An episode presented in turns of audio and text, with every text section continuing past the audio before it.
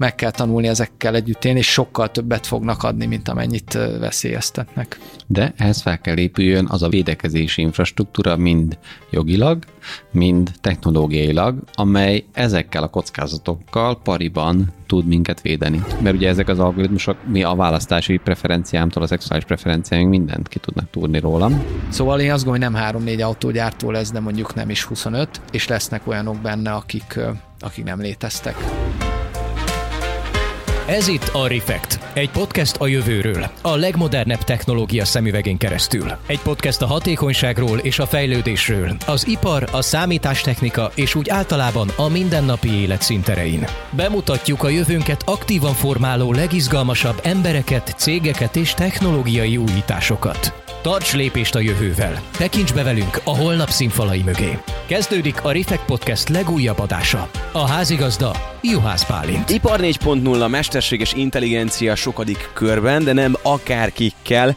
Kadocs Andrással a McKinsey Company partnerével, valamint Szertics Gergelyel az MI koalíció szakmai vezetőivel beszélgetek a valóság és az elmélet közötti szakadékokról, valamint arról, hogy az autógyártásban és az autóiparban hogyan jelenik meg az Ipar 4.0 és a mesterséges intelligencia. Hogyha hallottad a kettővel ezelőtti epizódot, akkor azért, ha pedig nem, akkor azért hallgass meg a mai epizódot, mert folytatólagosan egy kicsit visszautalunk rá, de rengeteg olyan dolog is kiderül majd a mai epizódból, amit eddig én sem képzeltem el az autóiparról, és arról, hogy milyen lesz ennek a jövője. Az előző epizódban már szólt az ipar 4.0-ról és a mesterséges intelligenciáról. Leástunk a mélyre, az adatokba is turkáltunk egy kicsit, rájöttünk, hogy ezt jól felhasználva kell működni. Én most arra lennék kíváncsi a mai epizódban, hogy az autóipar általánosságban hogyan változik, és hogyan viszonyul ezekhez a technológiákhoz. Hát az autóipar az már válság, a Covid válság előtt is nagyon nagy kihívásokkal nézett szembe, és ezek részben függetlenek, vagy hát alapvetően függetlenek az ipar 4.0-tól. Az ipar 4.0 az lehet válasz bizonyos aspektusaira ezeknek a változásoknak, kihívásoknak, de még csak nem is mondom, hogy elsősorbani válasz lehet rájuk. Tehát ez egy fontos dolog a háttérben, de inkább azt mondom, hogy van három-négy, mi négyet különböztetünk meg, négy olyan nagy változás, ami, ami kihívás az autóipar iparnak. Mi úgy hívjuk, hogy ACES, ACES, van, aki úgy hívja, hogy CASE, ugyanazoknak a betűknek ugye az eltérő rövidítése. Ez a, az autonóm autók, a konnektivitás, az elektrifikáció és a, és a megosztott mobilitás. Ezek összefüggenek egyébként erősen, tehát például a, az autonómos, tehát az autonóm közlekedésnek erős pillére az elektrifikáció és a konnektivitás is, és a megosztott mobilitásnak is erős pillére az autonóm hajtás, és a konnektivitás, és az elektrifikáció is, tehát ezek összefüggenek egymással. Mindegyik nagyon diszraptívan hatott a eléggé, hogy is mondjam, becsontosodott iparágra, tehát mindenképpen azért hagyományos struktúrák mentén fejlődött az autóipar az elmúlt 120-30 évben. Elég nagy gellert kapott ez a történet azáltal, hogy ezek a területek ezek olyan ismereteket igényelnek, ahol vannak más nagy szereplők az autóiparon kívül, akik otthonosabban mozognak pillanatnyilag. Ebbe a hangulat, ebben a hangulatban kapta el a Covid és az ahhoz kapcsolódó válság az autóipart. Van olyan, amit tudunk így kiemelni, ami mondjuk hatással lehet magára a digitalizációra, az ipar 4.0-ba és mondjuk az autóiparban, olyan, hiszen mondtátok az előző epizódban, hogy az a csúcs, tehát hogy ott azért minden összeáll és minden a helyén van, meg ők nagyon figyelnek. Ugye nem az autóipar, hanem az autógyártók maguk azok, akik a csúcs az autóiparon belül. Tehát De azért vannak már más iparágok, ahol még vannak, vannak csúcsok, ahol lehet eh, csúcsokat döntögetni. Eh, de ugye talán a legerősebben, ami a hétköznapokban megjelenik, a, a, az az autonóm közlekedés, de erről már több epizódban volt szó, hogy ez, ez, ez mennyire fontos, és ugye itt van az egyik legfontosabb szerepe a mesterséges intelligenciának is, hogy értsük, hogy mi van a környezetben, hogyan kommunikálunk a másik autókkal összrendszer szinten, hogyan lehet itt a mindenféle rendszereket optimalizálni. Úgyhogy ez egy érdekes kettősség, hogy igazából maga az autóipar, bár nagyon látványos, mert az autókat használjuk, de az autóiparban történő, tehát a gyárban történő változások, azok nem annyira vannak összefüggésben az autóipart igazán ö, transformáló erőkkel, amik, amik technológiai ö, ugrások, mint az, hogy most már elektromossal, most már összekötve, most már vezetően. Tehát, hogy ezek ilyen, és van ez az üzleti modell kérdés, ami egy szerintem egy szuper izgalmas téma, ez a, ez a shared most nem tudom, mit mondtál. Megosztott. Megosztott, igen, megosztott megosztott használat, hogy ez, ezek, ezek hogyan alakítják át ezt a, az egész történetet autóipar vagy mobilitás, hol lesznek a határok, és kinek mi lesz a szerepe ebbe az egészben? Igen, tehát hogy ebben e, e, pont erre fűzi, vagy fűzhető rá ez a, ez a dolog, hogy, hogy akikkel mondjuk mi dolgoztunk itt a, az egyetemen, például a Daimlerrel, ott, ott, ott pont látszott, hogy ők maguk is ebben vannak, hogy nekik újra kell gondolni azt, hogy ők mit is csinálnak, és hogy ők nem autót gyártanak, hanem ők azt adják el, hogy emberek eljussassanak A-ból B-be.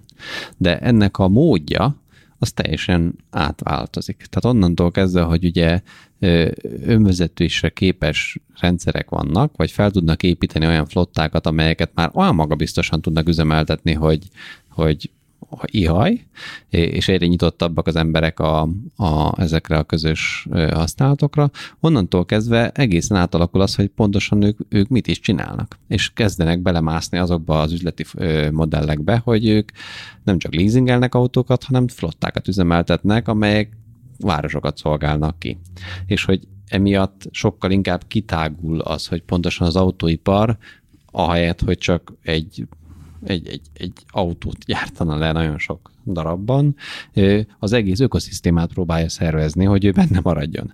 Mert hogyha igazából mindenki más csinálja ezt, ugye lehet, hogy sokkal kevesebb autóra lesz szükség, hogyha mondjuk shared, shared az egész rendszer, és ők kiszorulnak abból, ami igazából a, ennek a haszonkulcsa lesz, ugye ami a, az ökoszisztéma szervezés. Tehát ez egy nagyon izgalmas történet, és ugye ráadásul a, az ökoszisztéma szervezés mellett, ugye a konnektivitásból fakadólag, ugye az autók nem csak egymással kommunikálnak, hanem minden más eszközzel. Tehát ugye ez a e, machine to X, így szokták mondani, hogy így a, a minden más, a jelzőlámpa, a tábla, a mindenféle ilyen e, nagyon okos dolgok, és hogy ezeknek az össz optimalizálása is már egy feladat. Tehát egy városnak a forgalmát hogyan lehet egyben optimalizálni, ugye ezek már mind szoftver kérdések. Tehát ezek eh, barom izgalmas, hogy, hogy hogyan ugye a Tesla-ra szokták mondani, az, hogy ez már sokkal inkább egy software company, mint egy, egy autógyártó. Igen, megcsinálja az alján az autógyártást is, de az igazi versenyelőnye az abból van, hogy már az összes autójában az összes olyan szenzor benne van, amiből ő adatot gyűjt az emberek is, eh, vezetési Mondjuk, szokásairól. Köszi, köszi, igen.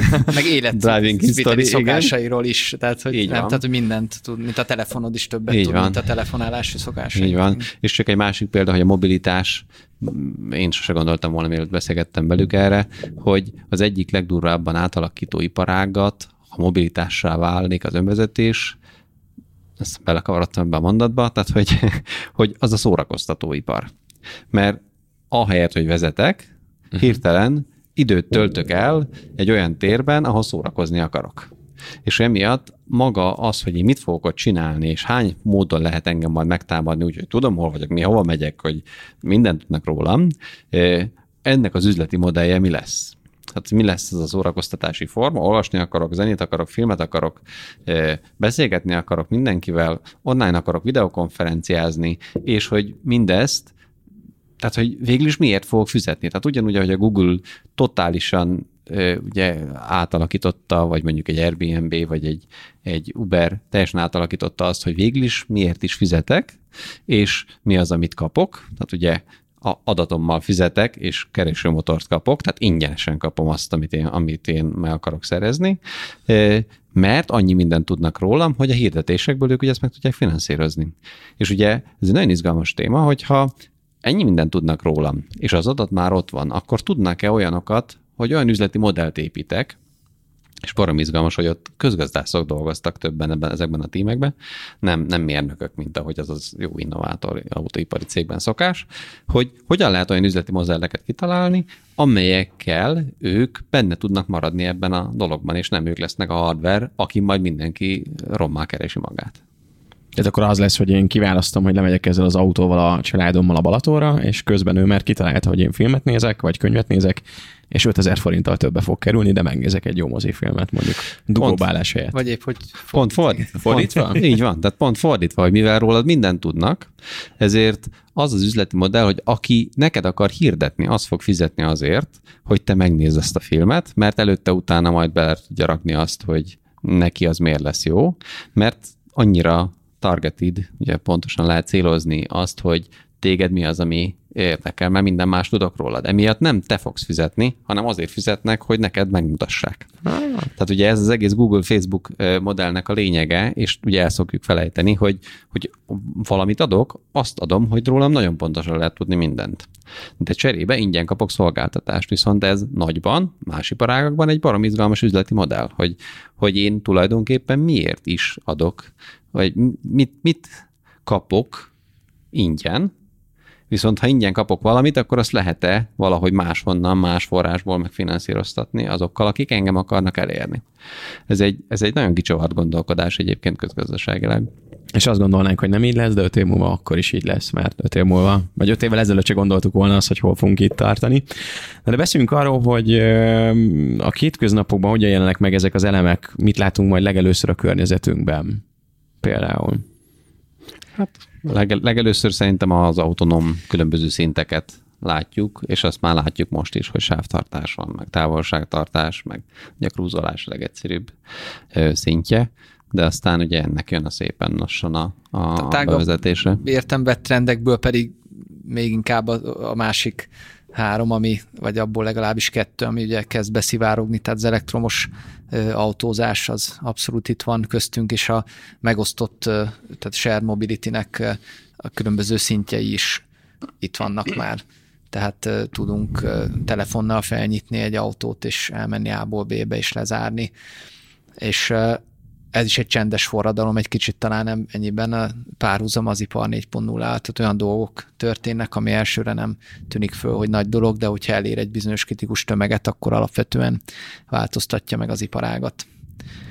Hát igen, mert mi most jelenleg tulajdonolni akarunk mindent, igen. ehelyett viszont szolgáltatásokra fogunk előfizetni. És ez nem csak egy társadalmi hatékonyság, mert egyébként az, tehát belegondolunk ma egy nagyon értékes eszköz áll mindenkinek a garázsában az idő 95%-ában átlagban mondjuk, vagy 85, van akinél meg 99, szóval egészen döbbenetes, tehát olyan, mintha vennénk egy másik lakást, ahol csak minden húsvét megyünk hétfőn oda. megyünk csak oda, mert ott jobb a kilátás, tehát akkor inkább bérelni kellene, nem arra az egy napra. Szóval egy kicsit itt is erről van szó, de nem csak arról van szó, hogy ez társadalmilag hatékony, hanem arról is, hogy az egyénre nézve jobb, mert ma egyféle autót vesz egy tipikus ember, esetleg kettőt, ha valaki nagy autórajongó, vagy olyanok az adottság, akkor hármat, de semmiképpen sem mondjuk 15-öt, kivéve ha gyűjtő. Tehát még az átlag fogyasztó az nem fog venni hétvégére egy kombit, hétközbenre egy, egy simát, egy szedánt, és egyébként meg nyárra egy kabriót, meg a hegyekbe, meg egy terepjárót,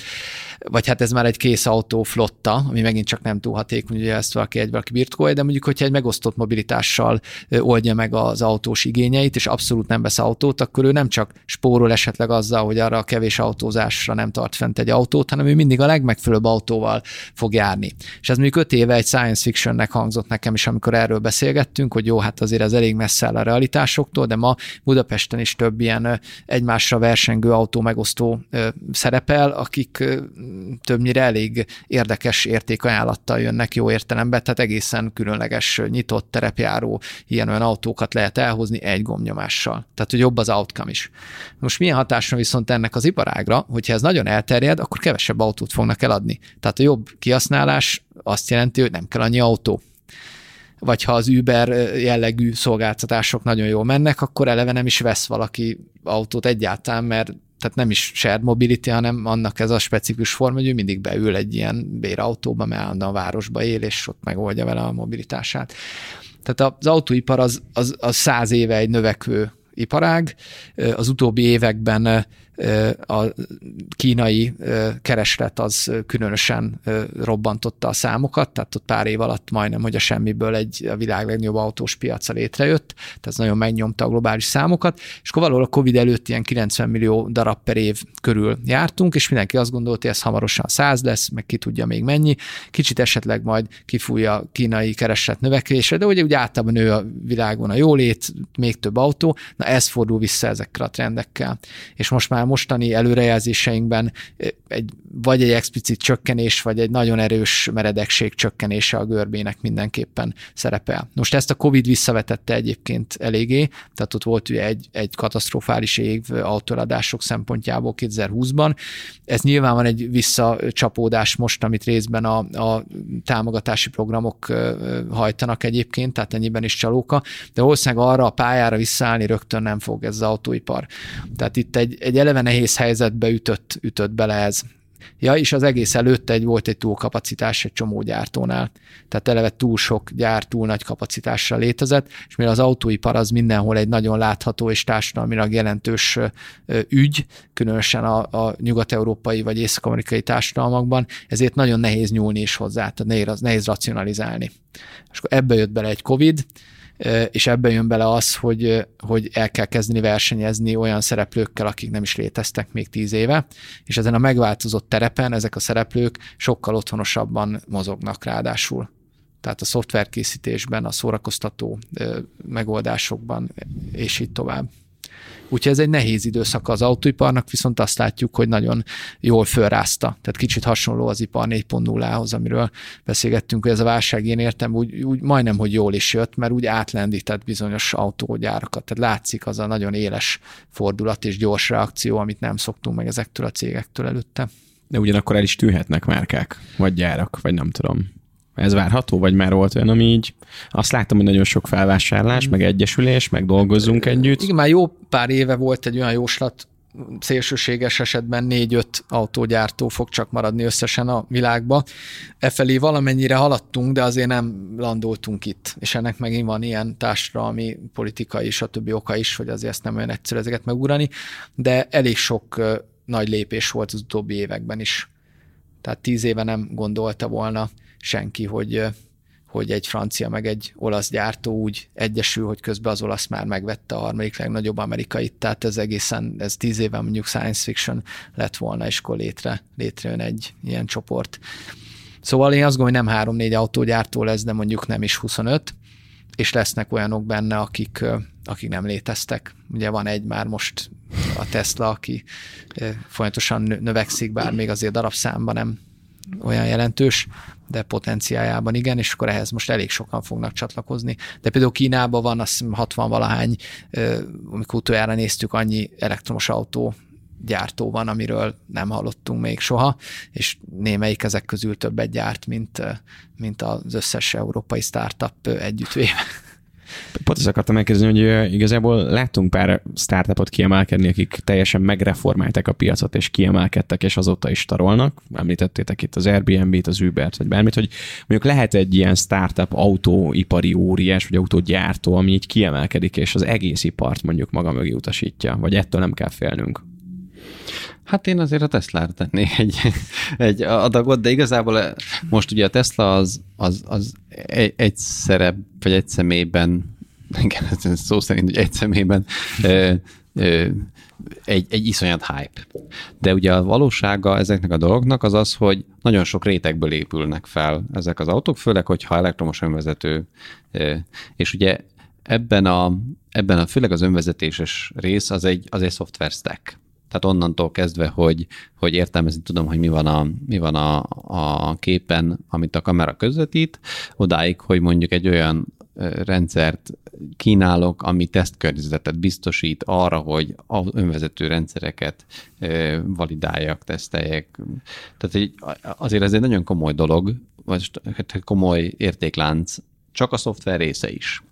És ugye a, ez az, amiben nagyon ugye meg, meg rettentek itt az európai gyártók, hogy hát itt, a, na ebben elhúzott a Tesla, és akkor itt a, ezért vannak ezek a fajta együttműködések, és nagyon sok policy making arra vonatkozóan, hogy hogyan tudjuk agregálni az adatokat. Mert ugye a Tesla attól nagyon különleges, azon kívül sok mérnököt vett fel, és okos mérnökök, hogy nagyon sok adata van mert hogy nagyon régóta gyűjt, és egy helyen van. És ugye ezzel szemben, ugye Európában ugye van több olyan, akik így is jó, meg úgy is jó, meg nagyon szeretjük a különbséget, meg a versenyeznek egymással, meg minden, csak végül is azt a fajta skálázási ö, ö, képességet, ami a sok adat egy helyen létéből származik, azt ezzel nem lehet megugrani. Tehát, hogy nem olyan típusú ez a, ez a világ, mint ahogy mondjuk a klasszikusan a gyárak voltak. Egy nagyon jó példa ugye az Apple versus Nokia sztoria, hogy ugye az Apple az igazából szoftverben volt jó, a szoftver az ugye úgy skálazódik, hogy egyre meredekebben fölfelé. Minél többen vannak, annál jobban lehet még többet csinálni, mert annál többet tudok róluk, annál több adatom van, stb. Ugye a Nokia gyártásban volt erős, ugye ott minél több gyárat kell csinálnom, annál komplexebb a buli, mert egyre több gyárat kell jól csinálnom. Tehát az egy ilyen lecs- lecsednesülő növekedési görbe. És ugye a Nokia hol van most a Nokia, ezt nem, nem, nem szeretjük nagyon firtatni, és hogy pont ez a fajta különbség, ez a szoftverben erősség, és az ebből való skálázhatósági képesség, az, amit az európai, és én értemben mondjuk a, a, a japán, meg az észak-amerika gyártóknak is ugyanígy meg kell oldani, hogy még gyártásban a professzionalizmus az egy tök jó dolog, szuper, de ugye nem ebbe az irányba megyünk, hogy ebből lesz a pénz, az ebből ez megmutatta, hogy nem abból van a pénz, hogy hardware adok el, de tudok építeni értékláncot a hardware-re, ha a saját szoftveremet építem, viszont hogyha már nem nálad van, akkor érdemes együttműködni, és ugye ezeket látjuk most kezdeni kialakulni, ugye ezt úgy is hívjuk itt közgazdaságilag, hogy co-opetition, nagyon szép nyelven, hogy bár kívülről úgy nézünk ki, mintha versenyeznénk, azért baromira együttműködünk, hogy ugye ez működik alsóbb szinteken is, hogy ugyanaz az alváz van, most nem is tudom melyik autókban, de teljesen konkurens autókban, csak aztán más karosszériát, meg más motort építek rá. Mert hogy nem éri meg abban versenyezni, hogy most akkor az alvázak azok milyenek. És hogy ez hatványozottan így van az adatok terén, és ugye az Európának hatalmas problémája, ha már konkrét Európába, hogy egyáltalán általánosságban Amerikával és Kínával hogyan lehet felvenni a versenyt adatok menedzsmentjének a terén, mert ott az egyik oldalon a, a piacnagysága, a másik oldalon meg az állami központosítás miatt, ott nem centralizáltak a dolgok, és emiatt ez a fajta skálázási hatékonyság, ez létrejön. Ugye Európában ez nem jön létre, iszonyatosan jól gyártunk, szuper jók vagyunk, de ez nem elég. A mesterséges intelligencia akkor nagyba segíti ezt az egy autógyártót, mert gondolom ő jár ebben a legjobban élen, és kiemelkedő fontosságú lesz a következő években az, hogy ők sokat tudnak. Így van, így van. Tehát, hogy a, ő, ők ugye most erre is mennek rá, hogy hogy ők a saját szoftverüket kezdik már pedzegetni a piacon, hogy majd ők értékesítik, és lehet használni azt, amit ők létrehoztak a rengeteg munkából, persze ők fogják vinni a pénzt is érte. Tehát, hogy ők tartják a gyeplőt a kezükben. Hát lásd még az Android probléma Igen. az egész Google világban, hogy odaadom neked, persze, csak onnantól kezdve mindent is én kontrollálok. Ugye ez egy, ez egy nagyon nehéz kérdés egyébként a másik oldalról, hogy egy nagyságrendel fejlettebb, tehát a következő az nagyon messze van, elérhető, Na de mit csinálok azzal, hogy akkor viszont ő kontrollál? És nyilván erre van ez a digital sovereignty, vagy data sovereignty gondolkodás itt az EU-ban, hogy hogyan lehet felépíteni azt, hogy nálunk azért mégiscsak legyen már valami, ne csak mi legyünk a fogyasztói azoknak a dolgoknak, amiket az okosok megtermelnek, és aztán le is fölöznek. Hol tart az intelligens közlekedési rendszerek bevezetése? Ugye beszéltünk arról, hogy a környezettel is fognak kommunikálni az autók. Igen? Ez még hozzátehetek esetleg az, bocsánat, persze. az előző kérdéshez, csak meg e, itt, itt ebben e, egy kicsit a két oldalán állunk szerintem a történetnek, vagy én, mint klasszikus autós ember versus Gergely, aki a SSS intelligencia oldaláról közelíti, hogy egy kicsit így megvédeni a másik oldalt, és elmondanám a másik felét. Van ez a klasszikus ilyen üzleti mondás, hogy ugye a, a startupperek és az inkumbensek közti verseny azon dől el, hogy a startupper tanul-e meg hamarabb professzionálisan industrializálva valamit előállítani, vagy az inkumbens tanul meg hamarabb innoválni egy adott diszrupció közepette, és hogy ettől fog függeni, hogy az a startup vagy az a betörő az, az, az mennyit hasít ki a bent lévőknek a tortából, vagy akár az egész tortát megeszi-e. És egy kicsit itt, itt én látok párhuzamot a Teslával is, hogy most a Tesla tanul-e meg hamarabb autót építeni olyan minőségben, dizájnnal és vonzóságban, mint hosszú távon is, mint a, a bent lévők, vagy a bent lévők tanulnak meg legalább megközelíteleg úgy bánni a szoftverrel, meg az adatokkal.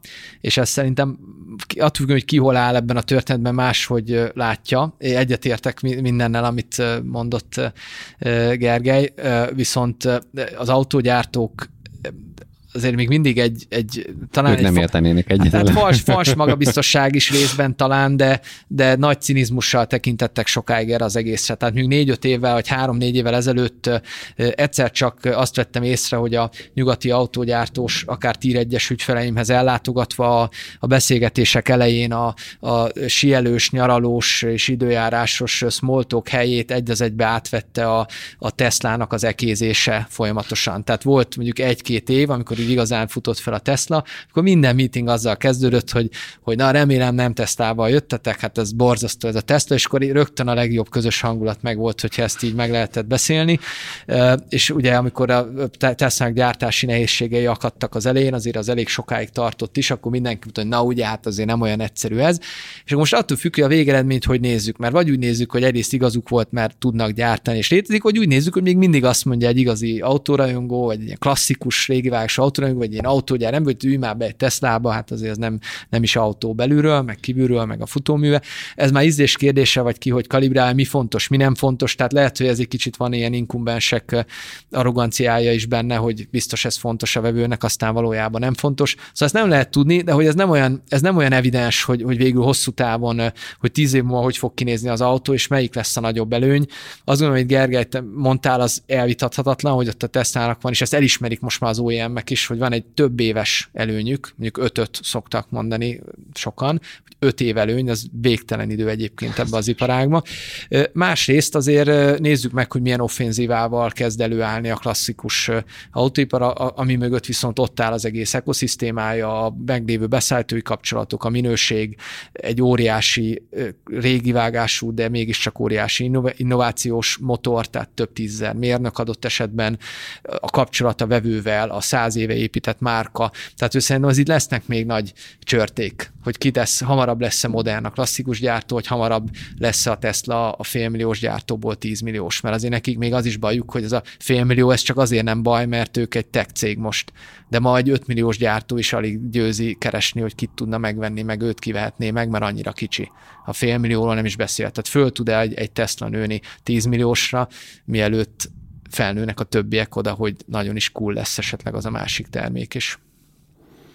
Csak hogy még vitatkozzunk, kell-e neki felnőnie, vagy a szoftvervilágban megél? Ez, és lehet, hogy ők azt fogják megcsinálni, hogy nem kell. És Igen. lehet, hogy a végén nem fog gyártani. Ki tudja. Lásd még Google-nek a saját fónját, nem, nem lett. Igen, végül nem lett saját fón, vagy nem tudom, hogy még egyáltalán létezik-e, de hogy Igen. cserébe minden Androidon fut. Szóval ez nagyon Igen. érdekes, hogy itt mi lesz. Lehet, hogy kooperáció lesz a vége.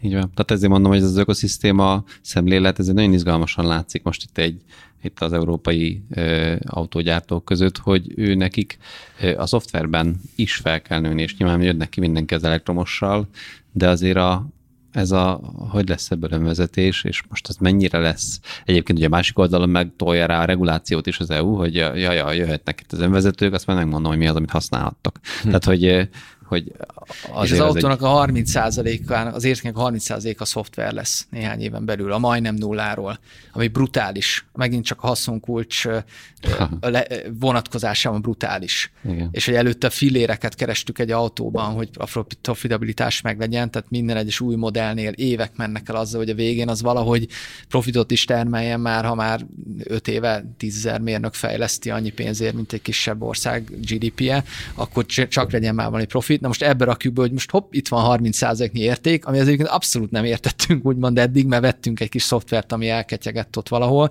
ehhez képest most jön egy Tesla, aki a nagy ágyúja ennek, meg egy Google, meg ki tudja, még kiszáll be. Szóval ír, írgatlanul érdekes lesz a, a, a mezőny, hogy itt ez ki hogy reagálja le, uh-huh. mi lesz az érték, ki kontrollálja az érték láncban, meg az érték poolban ezt az egészen.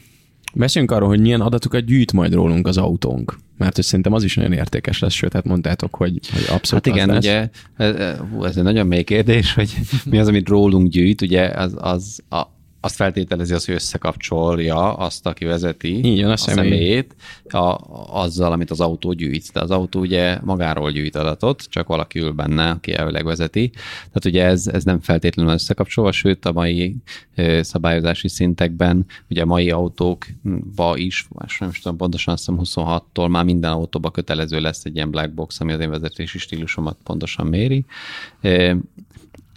és ugye az a vezetés stílusát pontosan méri, nem az én vezetési stílusomat, és akkor erre megint hatalmas beszélgetések vannak arról, hogy ezt mennyire vagy milyen esetekben lehet összekapcsolni a személlyel. Tehát mondjuk egy baleset esetén, vagy egy baleset okozás esetén össze lehet kapcsolni, vagy hogyha olyan baleset történik, ahol valakinek veszélye van, akkor kérdezzük le, hogy ki milyen vércsoportot kéne küldeni de hogy egyébként meg, hogyha gyorshajt valaki, akkor azt mennyire lehet? Vagy hogy, tehát hogy ezek nagyon-nagyon izgalmas kérdések válnak. Most az jutott eszem, hogy mit tudom, hogy ha látjuk előre, hogy mondjuk neki alapvetően egy ideges temperamentuma van, vagy Aha. hogy mindig élesebben veszi be a kanyart. Akkor drágább lesz a biztosítás, ugye ez a nagyon klasszikus tankönyvi esete, hogy lehet-e akkor, és tulajdonképpen ezen igazságtannak tűnik első, hogy fú, hát most majd nem vigyáznunk kell, de milyen jó azoknak, akik egész életükbe 30-al mentek, bekötött biztonsági jövvel, és vigyáztak, mint a hímes tojás, környezetnek is jobb volt, mindenkinek jobb volt, és mégis fizettek annyi biztosítást, mint az, aki 200-al driftel minden eh, délután a Tesco parkolóba. Tehát ez innentől azért ez, ennek két oldal ennek az ér, éremnek. Tök jó. Vagy mondjuk gondolok egy olyanra most az ütet eszem, hogy nézi a Szendor a szememet, meg ugye az arcomat, akár hogy alkoholt fogyasztottam, és hogy elengedi, beengedi -e indítani az autót. Ilyen van ugye most. Van. Tehát ezt valahol előírják a kittas vezető, bele kell szereltetni a saját költségére ezt a berendezést, úgy vezethet utána évekig. Vagy mondjuk, hogyha hunyorítok, és mondjuk, hogy akkor feldobál nekem, mit tudom én, egy és hirdetést, vagy bármit. Tehát, hogy ilyenekre számíthatunk. Vagy a kávézót, ami mellett elmész éppen, és tudja, hogy még te szereted is ráadásul azt a típusú kávét. Így van, tehát az adatok összekapcsol, tehát az adatok gyűjtése és az adatok összekapcsoltsága, ez két külön szint, és ugye az egyik legjobb védekezés a mindenféle Csukott vezetés. Most én arra másik oldalról fogtam ezt meg, tehát hogy a, a, arra, hogy a, a, a privacy szintedet megóvd, az a szétkapcsolás. Tehát az azt mondjuk, hogy az autóm az autómat gyűjti, a, a Google az, hogy merre megyek, a kávézom meg az, hogy mit szeretek enni. Ugye elvileg van olyan szenárió, amikor azt mondjuk, hogy a, a, a, ha ez mind össze van kapcsolva, hogy akkor beugrik nekem a kávé, hogy szól, hogy akkor most kávét e, is vegyünk, mert legutóbb itt szoktál, vagy a, asszonynak most lesz a szülőnapja, úgyhogy jobb, ha arra fordulunk egy kicsit. Csak ugye ezeknek mindig a, a rossz felhasználása a kérdés. Tehát, hogy amikor ezt olyanra használják, mire én nem akartam, és hogy minden mást is ki akarnak belőle túrni, amit én nem akartam, hogy megadják. E, mert ugye ezek az algoritmusok mi a választási preferenciámtól, a szexuális preferenciáim mindent ki tudnak túrni rólam. És hogy ez egy, ez egy nagyon kettős játék most, és szerintem ennek most indul igazán a, a felfutása, hogy ezt, ezt hogy játsszuk ezt a játékot. Úgy játsszuk, ahogy a Google vagy a kínaiak, hogy így mindent tudunk, és akkor majd ha ügyes vagy és valahogy ki tudsz szállni, akkor ki vagy szállva, de igazából nem tudsz.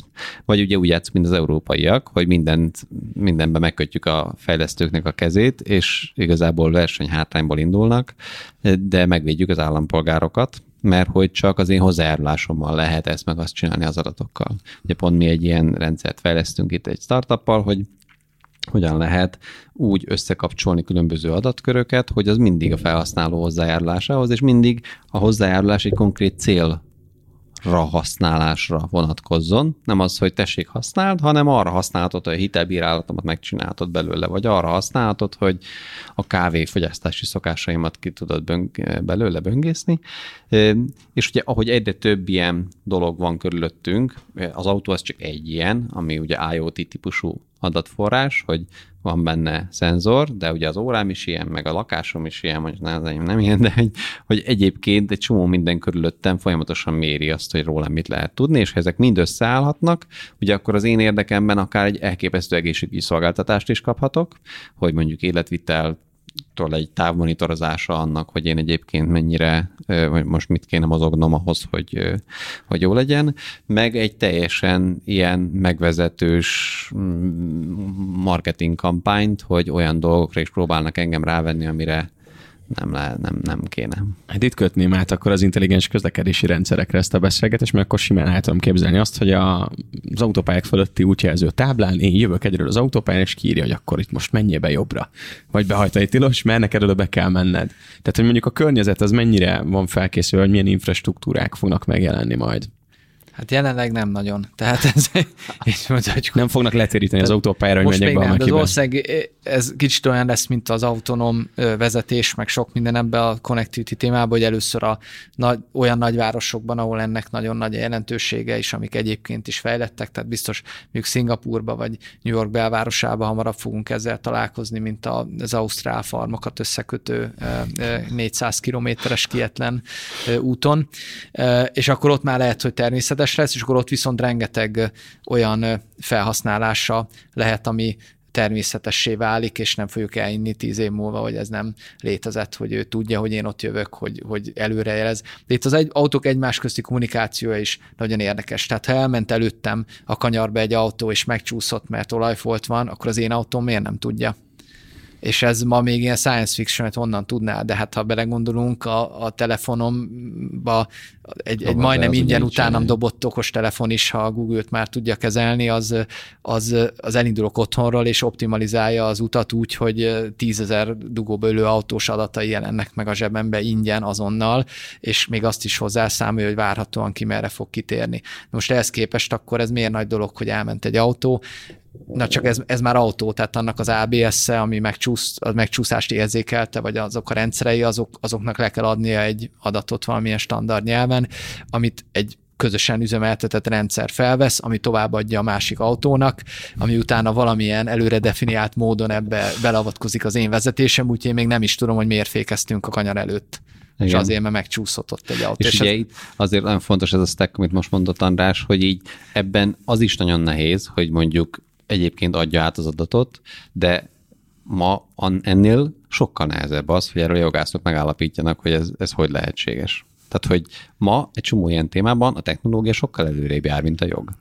Most kezdenek kérni az autonóm szabályozás, az autonóm közlekedésnek a szabályozásai, hogy akkor ki a felelős, hogyha egy autonóm autó előtt valakit a, tehát csomó ilyen kérdés most, most kerül még csak terítékre, és hogy hogy ugye nem, nem ennyire kifi, ami, amit most mondtál, egy kicsit most ilyen, mint a gyárakban, hogy így majd ezeket is lehet, de a, a, például az, azt hiszem San Francisco-ban kezdték el bevezetni, az, hogy a, az, a lámpáknak a mikor mennyi piros, azoknak az összefüggéseit, hogy akkor kit mennyire engedjen, azt már AI szabályozza. Tehát, hogy akkor ezt, és ugye ez, ez nem, nem tűnik intruzívnak, mert igazából nem, te ugyanannyit látsz, piros, zöld, piros, zöld. Uh-huh. Ugye ennyit látsz. Ugye a háttér, ami ezt az egészet koordinálja, az az, ami elképesztően komplex, és ezekre ezek a legbonyolultabb algoritmusok vannak, ez a reinforcement learning, ami saját maga tanul meg egy ilyen szimulált környezetedben, hogy, hogy akkor ha hogy milyen fajta ilyen dugó patternökre hogyan válaszoljon. Ezek, ezek nagyon izgalmasak, és ugye csak annyi kell, hogy valaki hozzáférjen ahhoz, hogy, vagy hát egy gép hozzáférjen, hogy most akkor mikor váltson pirosra, meg sárga, vagy zöldre a lámpákat. Itt is úgy látom, hogy akkor egy szoftver lesz az a nap végén, ami összegyűjti és informál majd Vagy mindenkit. sok szoftver. Sok? Tehát, hogy azt gondolom, hogy ez inkább sok rendszer, amik különböző szabványok, jogi szabályozás, különböző üzemeltetői mindennek, de végeredményben egy sokkal okosabb világra ébredünk ilyen értem pár év múlva, és nagyon furcsa lesz elképzelni, hogy így volt egy város, ahol több százezer ember autózott az utakon, több millió órát ült a dugókban, és teljesen ugyanúgy működtek mindig a lámpák. Ezt egy viccnek fogjuk érezni. Hát miért ugyanúgy működött éjjel, mint nappal? Meg jó, lehet pont a kettő közt tudunk most is váltani, de itt másodperce lehetne optimalizálni, hogy hol adjon zöldet mert már ott tart a világ. Már csak az alapján lehetne, hogy a okostelefonok a zsebünkben mit csinálnak. Sokkal, csak jobb döntés lehetne hozni, mint az, hogy mindig itt három percig pirosod, zöld, beáll a dugó. Ezt modellezni lehet, vannak ilyen mechanikai modellek, hogy a dugó hogy alakul ki, azt lehetne előrejelezni, és nem fogjuk érteni tíz év múlva, hogy hát régen ez ilyen, ilyen primitív volt az emberiség, hogy ugyanúgy ment minden, meg ment szóval az egyik az kocsi. egy kicsit bátor. Mindig ez a wishful thinking, Igen, ez a tanácsadó, de mondjuk 20 év múlva. Igen, de tényleg pont azért, mert hogy technológiailag ezt már mind meg lehet csinálni, és ugye most, amikor itt írtuk az, az EMI stratégiát, akkor is tökre látszott, hogy, hogy nem azon múlik, hogy technológiailag meg lehet csinálni, hanem az, hogy dunsztunk sincs, hogy mit csináljunk azzal a lehetőséggel, hogyha valaki ezt megtámadja, és sikerül neki. És akkor egy gomnyomásra az összes lámpát zöldre állítja, azt jó napot. Például, például ez. Hát vagy félünk attól, hogy mondjuk lezárja az autónk magát, és tényleg önkéntelenül bevisz a McDrive-ba, és addig nem enged el, amíg nem ettél egy sajtburgert. Ez, ez, a, ez, a, ez a nagyon durva, tehát ez, ez, ilyen, ez ilyen... nagyon durva. a McDonald's-ban hát normális? Hát pizzéria, vagy... Nem, tehát, hogy, a, hogy ez egy tényleg nagyon szélsőséges ennél, ennél, ilyenre nem számolunk. Tehát ez az olyan fajta büntény esete, amit egyébként is előfordulhat, hogy jön szembe veled egy nagyon erős ember, ezt jó megver. Ez, ez, nem ez, lehet erre kizárni, igen, ezt, ezt nem lehet kizárni. kizárni. De ez ez a laptopok, se. vagy az internet esete nekem a kedvenc analógiám, hogy, hogy amióta vannak laptopok meg internet, azóta számtalan olyan bosszúságforrással szembesülünk napi szinten, ami nem létezett korábban. Mégse adnánk vissza se a laptopot, se az internetet. Tehát itt is lesznek majd megoldandó problémák. Igen, fel lehet törni az autót, be lehet zárni, ahogy az adatokat ki lehet lopni a laptopodról, mégis van a laptopod, mégis online felmész az internetre, stb. Meg kell tanulni ezekkel együtt élni, és sokkal többet fognak adni, mint amennyit veszélyeztetnek. De ehhez fel kell épüljön az a védekezési infrastruktúra mind jogilag, mind technológiailag, amely ezekkel a kockázatokkal pariban tud minket védeni. És ez ezt nagyon gyakran úgy kihagyják azok, akik ezt fejlesztik, hogy ezt én is már mind bevezetve, hát azért barátom már, hogy az életed múlik rajta. És hogy nem is az a legnagyobb baj, hogy, hogy ez nem elég stabil a technológia, hanem az, hogyha valaki jön és kifejezetten rossz szándékkal. Egy konkrét példa, ugye van egy csapat, akik azt nézik, hogy az önvezető autókat hogyan lehet úgy megtéveszteni, hogy hogy én tudom, hogy hogy működik a szoftver. És az egyik legjobb mód az az, hogy a stop táblára, hogy ne vegye észre a stop táblát, ráragasztasz három matricát, amin rajta vannak üvegek. És csak az üveget veszi észre, nem veszi észre mögötte a stop táblát, beazonosítja, itt van három üveg, hát az engem nem zavar, megyek tovább, bang. És hogy ez egy semmi szoftverfejlesztés, semmi hekkelés, se, semmi ilyesmi nincsen, egyszerűen csak így működnek a rendszerek, és akik ezt tudják, azok, azok rá tudnak erre menni és ezek, ezek valós problémák, tehát hogy azért mindig vannak jókedélyű emberek, akik szeretnek szórakozni ilyenekkel. És mennyire épülnek, mondjuk nem tudom, hogy magáncégeket kell elképzelni, ilyen Haction volt egy ilyen sorozat, azt hiszem az m vagy valahol, hogy ilyen föld alatti bázisról ilyen jó hackerek próbálták megakadályozni ezeket a cybertámadásokat, tehát mondjuk például Magyarország, vagy a cégek, a cégek vagy az államok vannak felkészülve ebből, hogy kivédjék ezeket a támadásokat. Hát Vagy létre kellene, létre kellene hoznia valakinek, és az is hogy ki fogja ezeket létrehozni, magáncég vagy az állam.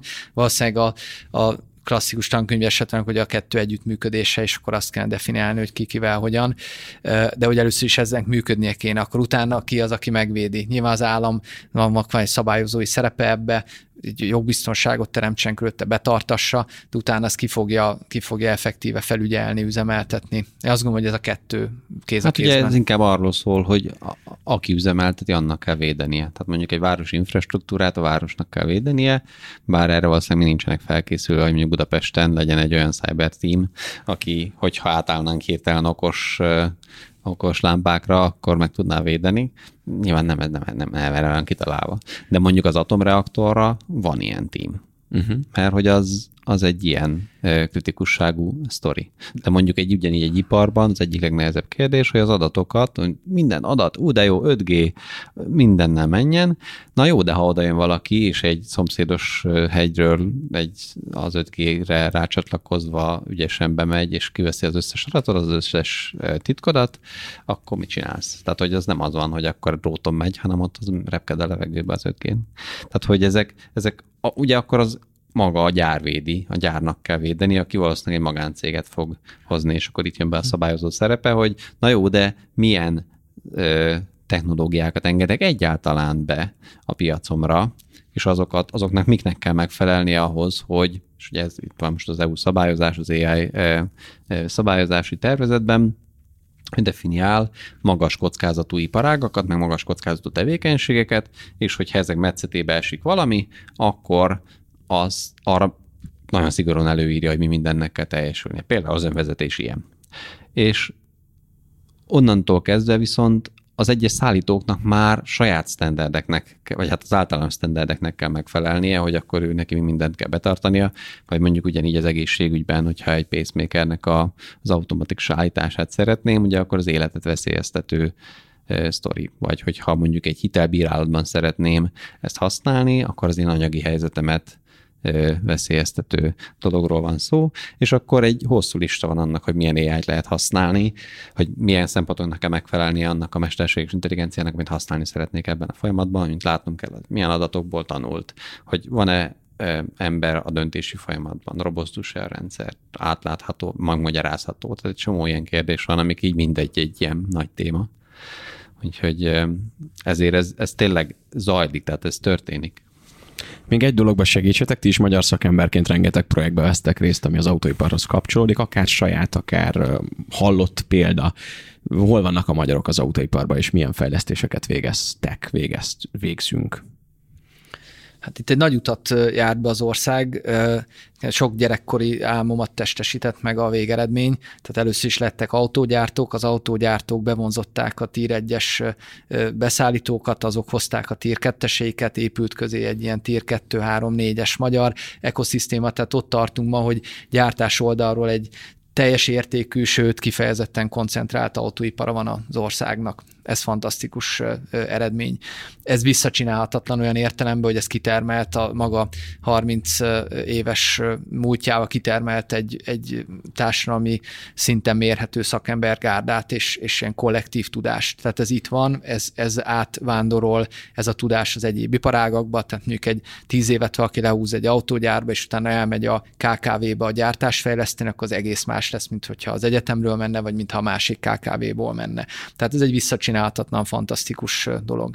Ami a következő ugrást jelenti, a magyar autóiparnak két irányt láttuk, az egyik az, hogy az elektromobilitásban a szerepünket növelni, és erre vonatkozóan szerencsére nagyon jó folyamatok zajlottak az elmúlt egy-két-három évben, tehát kifejezetten ilyen globálisan szemmel látható méretű gyártás jön létre az elektro, tehát a akkumulátor cellákra, meg akkumulátor csomagokra. Ez egyik irány, tehát hogy ezekben részt a másik pedig, hogy a, a nem szigorúan vett gyártási, hanem fejlesztési, kutatási fejlesztési részben nagyobb szeretet hasítsunk ki. És ebben is nagyon jó folyamatok zajlanak, gyárak, cégek szintjén, tehát sok fejlesztést hoznak ide. Nagyon fontos elmondani, hogy ez, ez a K plusz F-ben az F az talán első lépésként még fontosabb, mint a K az én szótáramban legalábbis, tehát nem azt kell elképzelni, hogy most van gyártás, holnap pedig lesz mellette egy labor, ahol fehérköppenyes emberek szaladgálnak kémcsövekkel, és ilyen plazma gyorsítót terveznek a 30 évvel későbbi világ számára, hanem azt mondjuk, hogy a fejlesztés miért nem zajlik itt. A fejlesztés az is fejlesztés, hogy egy 35 éve meglévő technológiát a következő automodellbe bele, bele tervezünk, az is fejlesztés tudjuk, pontosan tudjuk, mi fog kijönni belőle, pontosan tudjuk, hogy kell, nagyon nagy kreativitás se kell hozzá, de mondjuk 400 ezer mérnök óra, mire az a végén biztonságosan működik abban az autóban. És ez, ez mint köztes lépcső nagyon fontos, tehát nem csak arra érdemes lőni, hogy tényleg a, az élen legyünk, az is fontos, és erre is vannak jó példák, hanem az is, hogy mondjuk minél több hozzáadott értékű mérnök tevékenység folyjon az országban és ez egyébként jól tud a két kitörési út kéz a kézben is menni, mert az elektromobilitás, meg ezek a mai modernebb technológiák kiszolgálása természetszerűleg szül új igényeket a Klápusz F-re, tehát nem kell más elől elhoznunk, meg áthelyezni, hanem amikor eldönti egy többnyire nyugati cég, hogy, vagy egy ázsiai cég, hogy valahol létre akarom hozni ezt az új csapatot, akkor hozza itt létre. Ugye erre vannak tök jó példák egyébként pont a szoftver, az AI a szoftver területen is a, az autógyártásban, hogy az önvezetéshez, önvezetési képességnek a fejlesztésében van egyébként magyar startup is, ugye az AI Motives, akik nagyon szép globális eredményeket érdekel, mindenféle hírekben benne vannak, hogy hány millió dollárnyi be, új, be, új körös befektetést kapnak. De ami, ami szintén nagyon jó hír, hogy ugye jönnek ide olyan nemzetközi cégek, nek a kutatási, tehát a, az ilyen értelemben technológia fejlesztési részlegei is, ugye itt a Bosch is, a Nokia is, a Continental is, akik azt mondják, hogy hoztak ide kifejezetten technológia fejlesztési részt. Tehát, hogy azt, hogy hogyan lehet ezeket az okos eszközöket beépíteni az autókba, sőt, akár olyat is, hogy akkor hogyan tudunk lézerből tényleg, vagy ez a LiDAR-ból ténylegesen képet csinálni, és azt értelmezni. És akkor ugye van egy harmadik nagyon izgalmas láb, ugye ez az alazón, amiben meg, ami meg ugye egy okos tesztpálya a, ott a bal alsó sarokban, és ugye ott egyszerre van ott az 5G, a mindenféle okos tábla, meg ilyesmi, hogy tesztelni lehessen ezeket a dolgokat. Tehát, hogy, hogy sok szempontból ezt a fajta kutatási igényt, meg képességet szeretnénk ide vonzani Magyarországra, és ebben tök jó eredmények is vannak. Van-e még bármi, amit érdemes lenne megemlíteni?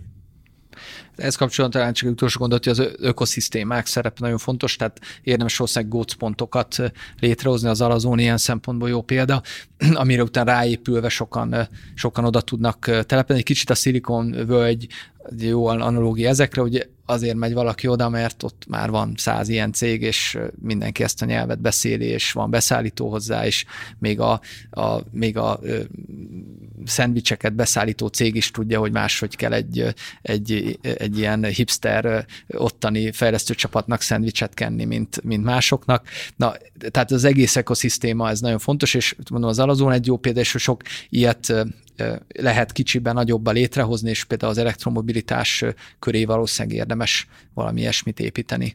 És ott sok ilyen horgonyzó pont van most, tehát ezek a nagyobb gyárak, ez az, ami köré esetleg lehet spontán is fog épülni, tehát lesz beszállítója, stb., de akkor lehet, hogy az egyik a másikat bevonja. Itt az ipari parkoknak nagyon fontos, vagy a tudományos, ilyen science parkoknak a szerepe, hogyha dedikáljuk, azt mondjuk, hogy ide építünk, mint az alazón építünk valamit, ami, ami egy ilyen horgonypont lesz, ami, ami köré aztán köré gyűlnek, és ez ilyen önerősítő fejlesztő folyamat. Akkor oda lehet menni, a startup is oda fog menni, mindenki oda fog menni, akkor jönnek külföldiek is, aki máshol megtanulta, mert oda már azért érdemes jönnie, mert ott már sok cég van, és így, és így tovább. És akkor ez, ez akkor megint ilyen visszacsinálhatatlan. Tehát ezek ilyen önerősítő, önerősítő virágzó folyamatok. Kadocsa András, Szárt és Gergely, köszönöm szépen a részvételt, és köszi, hogy beengedtetek minket ebbe a világba. Köszönjük szépen. Köszönjük szépen. Ez volt a Refekt, Juhász Bálintal. További tartalmakért, epizódokért keres bennünket a Spotify-on, az Apple Podcast-ben és a további podcast platformokon.